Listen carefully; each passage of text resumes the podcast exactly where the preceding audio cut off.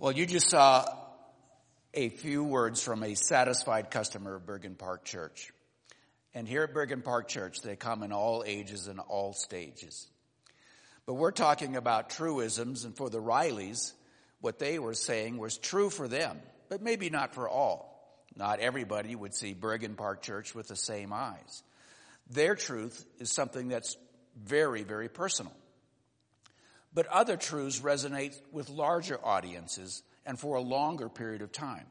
They're not necessarily universally true, but we find that they continue to work with the next generation. I grew up in a small town that had party lines for telephones. For those of you that are under 50, you probably don't remember those, but party lines mean that one telephone line is shared by eight or ten people.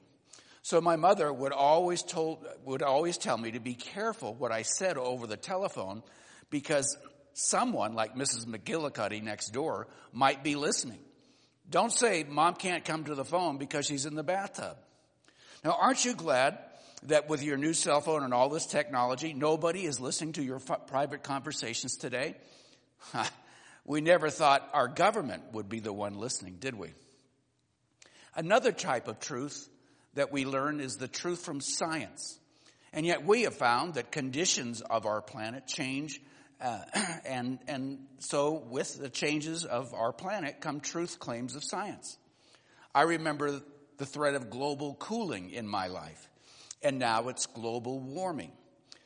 Truth is that climate is changing and it's changing continually. The scientific method holds this truth that any experiment repeated under the same conditions must have the same results if the conclusion is true. And it will continually have the same conclusions. Now, how about truth of philosophy? In our current postmodern philosophy, you hear this truth. It does not matter what truth someone intends to tell you. The only real truth is what you heard and took away and believed as your truth. In other words, truth is only personal, it is never universal. That is a truism of the day. And it's not new, it's as old as humanity, and emerges from a worldview that declares that the core of the universe is humanity, the human race. Now, if that is true, how are we doing? Your evaluation of this truth, if you buy into postmodern philosophy, means that it really only has meaning to you. There's nothing true beyond you. How are we doing? Someone may not agree and they're just as true as you are. Your truth is just another opinion. Like one tweet or one like, uh, like a Facebook like. And it's just one among so many others. You have no feet to stand on to say that what I am saying has weight. I come from a worldview that declares that there are absolutes, that some truths are true because they are eternal. These truths were true from the beginning. They're true now and they'll be true forever. They are true universally beyond personal opinions and changing times. And here are two that I grasp onto. The first is that God is. God exists. He is a being. The second is that God has spoken. Now, before I go any further, let me say to those who feel that you have been de-churched. In other words, you left the church, uh, your church background because of its inconsistencies, its hypocrisies, or its lack of caring. Or some of you might say you're unchurched. You've never really been in the church. If either of these words describe you, I just want you to know you have good company. You have company like Steve Jobs, the founder of Apple. He once asked his pastor a question and he didn't like the answer that the pastor gave him, so he left the church and he went into things like Zen Buddhism. He couldn't understand why there were suffering in the world if there was a good, uh, if there was a good God. People are still asking that question. C.S. Lewis was another one of those that left the church. He later came back, found a new faith in Jesus Christ, and was one of the most influential uh, Christian thinker of a whole century. Or that wonderful woman, Barb de Moeller, had to leave the church for a while until she realized it was not working and she came back to a vibrant faith in Jesus Christ. Many take a time away to look for a truth that works and then realize they knew where to find it all along. They just missed it in all the distractions and all the white noise. I would like to cause you to rethink the church in the weeks ahead as a means to reprogram your inner being. Can you agree that God is and that He has spoken? And He has spoken in a way that's very difficult to miss. But you have the freedom to find it's very easy to reject. God has spoken, and by His very nature, He is a communicator. And by His nature, He has to communicate truth, not lie. Because there is only truth and reality in Him. And God also knows how to communicate in more than just words. He has communicated truth to us in a person. Let me read to you the beginning of the Gospel of John. I start at verse 1, chapter 1. In the beginning was the Word, and the Word was with God, and the Word was God. He was with God in the beginning. Through him all things were made. Without him nothing was made that has been made. In him was life and that life was the light of men. The light shines in the darkness, but the darkness has not understood it. Now I go down to verse 10. He was in the world, that means Jesus, God's expression, and through the world, and though the world was made through him, the world did not recognize him. He came to that which was his own, that which he created, but his own did not receive him. They had the freedom to reject him. Yet to all who received him, to those who believed in his name, he gave the right to become the children of God. Children born of not, not of natural descent, nor of human decision, or a husband's will, but born of God. Now this key phrase, this key sent, two sentences that tell us how God has spoken. The word became flesh and made his dwelling among us. We have seen his glory, the glory of the one and only who came from the Father, full of grace and truth.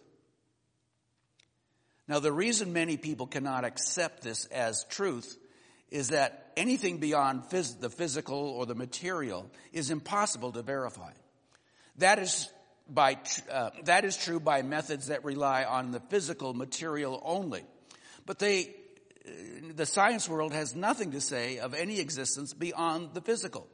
And if a scientist is being uh, true to himself or herself, she will say that I have no way to evaluate that. I can't say whether it is true or not. God's claim is that behind the scientist's brain is a creator. And I find when people get real honest, they long for reality beyond the physical universe. They desire more than the physical. And they believe there is more to each one of them than a bunch of attached atoms. They want meaning and purpose in their lives that go beyond just living a good life and then becoming fertilizer for the planet's next generation. They want more, but they cannot prove more just with their minds. Jesus, as described in the Bible, stands as one beyond just another human or even a great human, but as God himself as he would uh, most understandably be displayed, be displayed. He is God with skin on. And coming out from that God are two items that we long for that will affect humanity in every way. Truth and grace. We'll do, we'll deal with truth this week and grace sometime later. It says, for the law was given through Moses, but grace and truth came through Jesus. Now, if you're involved in anything legal, you know that our legal system is based on the law of Moses, with other inputs coming later. That law was given to a new and free society that had been slaves. Prior to that, their authority was Pharaoh. And Pharaoh, when he declared the law, it was true, but it was always in his favor. Now, this people, the Jews, would have laws that would govern them and Moses claims to have received these laws from God. But something even better would come through Jesus.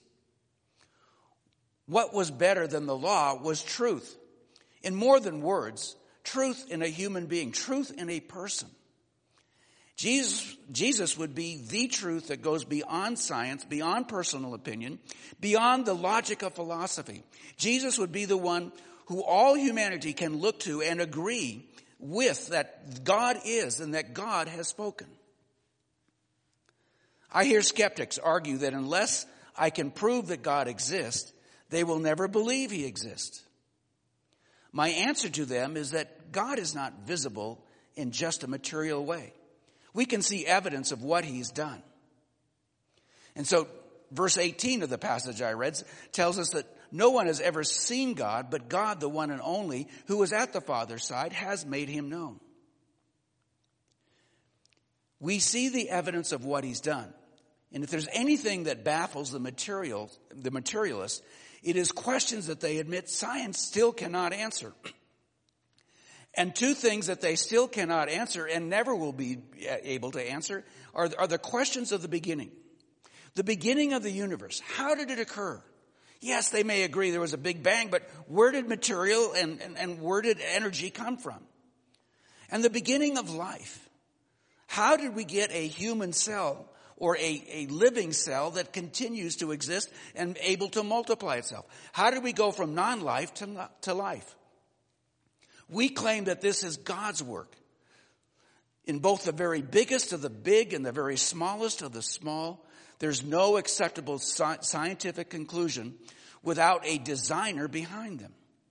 But in the spiritual realm, God has been seen and God is known, and it is through his son Jesus. Now, the person who writes these conclusions, John, is a man who was baffled at the works of Jesus, and as were all of his disciples. But as he was also attracted to him by Jesus' love and mercy. And his conclusion is that this Jesus, whom he calls the Word, the expression of God, this Jesus is God. And through this Jesus, the invisible God has let us see what God is like. What conclusions have you made about Jesus? If you can ask this question honestly, you will have to consider the same answer as, as those around him asked. Who else could this person be? What real conclusion, what reliable conclusion, what other conclusion can you come to that makes sense about this person, Jesus? But like John, others came to this conclusion through the experiences that they had with Jesus. They found truth through their personal experience. Peter says, but we were eyewitnesses of his majesty. Most of what is written about Jesus comes from those sources who were actually related to him. Peter tells us that he was an eyewitness over a period of three years. He heard Jesus' teachings. He saw his miracles and he experienced his grace and forgiveness. Peter's conclusion? Jesus is God. God's son, Jesus is the expected Messiah. He was also so convinced about this true identity of Jesus that he died defending his trust in him. Luke was another one. As he begins his gospel, he says, just as they were handed down to us by those who from the first were eyewitnesses and servants of the word. Luke never interviewed Jesus, but he interviewed in the most scientific way those who had spent time with Jesus. His account was from many, not just from one witness. And so, uh, we believe he is the one who interviewed Mary, and that's how we got the birth narrative. He interviewed Mary, Jesus' mother, who told him, who told Luke about how she became pregnant. Something about Jesus causes Luke to lay aside his career in medicine, a very worthy career, and become a documenter, a journalist. He desired the most accurate record of Jesus' life so uh, that this record could go beyond the Jews, beyond this handful of believers, and could go to his own people, the Greeks. But as you saw in our videos, Christ followers find Jesus to be true in their own experiences today. They overcome their skepticism, place their faith in Jesus, and they follow him true uh, t- still today. It's not about the building that we worship in. That doesn't make us the church. It's not about the laws that they follow. and the rules that they obey. It's not about how good they become or how good they are not. It is about a relationship with the risen Christ. And you put any groupings of these people together anywhere on this planet, and that is the church. People who share the same faith in and a relationship with Jesus. They experience His presence and His power in their lives, and they find truth in Him. We should also understand that we should be finding truth in time. So for right about 2,000 years now, truth about Jesus that we present to you is the same truth that has been presented to others. Some have tried to alter it over time and they make changes. They think they're making improvements, but those changes fade away because they have strayed from the truth. Others try to add to it or to, subtract from it, but the truth remains the same. That's because it's real truth and will be true as true yesterday as it is today and true in the future. This truth about the person of Jesus and what he did. His death, you see, is not a Roman execution, but a God substitution. He just doesn't die because he's executed. He dies for the penalty of our sins. And so Paul says, and he only saw Jesus in his resurrected form.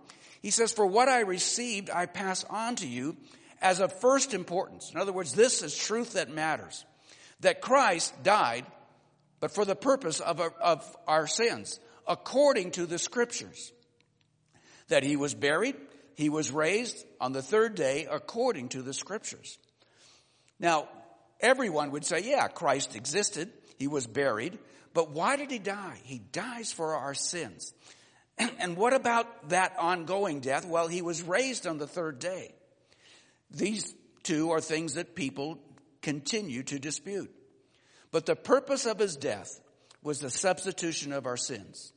So the apostles preach this. We preach this. And our children will preach this until Jesus returns. These are true isms. These are truths because they remain the same for the past 2,000 years according to the scriptures and were foreseen and prophesied since the days of Moses, 1500 years before Jesus.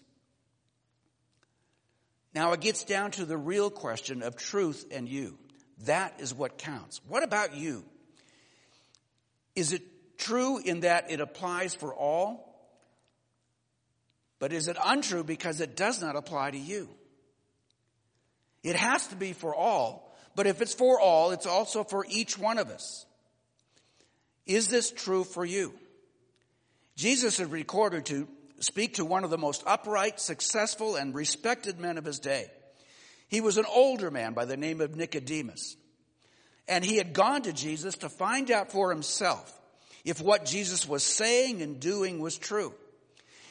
His best friends were the critics of Jesus, and they were the ones who were trying to strip him away of his deity. So his best friends didn't want him to go. Nicodemus has to find out for himself. Is this true? Is this man true or not true? And his question from his aching soul was never fully stated. But if he had had time to finish his inquiry, he would have said this. Are you the one that God has promised in the scriptures? Are you the one because of your words and because of your miracles? And Jesus' answer to him is a truth that affects all of us. Jesus, in essence, does not answer that question. But Jesus answers the aching inner question that Nicodemus is asking, and we are all asking. Nicodemus, he would have said, everyone who knows you respects you. But guess what? Everything you've done, every reason that people do respect you, still does not make you good enough to be accepted by God. This is the truth to which you, Nicodemus, must agree. This is the truth to which I have agreed. No matter how much your name is honored, no matter how great your reputation is, you must be born from above. Born from above is where we say born again. depending on the Bible that you use. He would say to Nicodemus, as he would say to us, Nicodemus, you must be born of God, born by heaven, born from above. And that is the truth. We must all be born from above, and only God in His power can do that. No matter how well you are respected, no matter how great uh, uh, are, are the achievements of your life, no matter how kind you have been and how ethical you've been, you are still not where you need to be. Only God, through His power, can do and restore that relationship with Him. All the rules that you, that you uh, fulfill, all the good things that you do, only God can make you good enough. How does that truth hit you? Is it hard to accept that you may be very good, better than most, perhaps better than all, but you still fall short of God's standards? And let's be honest, you fall short of your own standards. Jesus says to you, you must be born from above.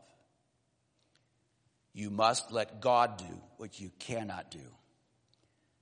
Have you done that? Let's pray.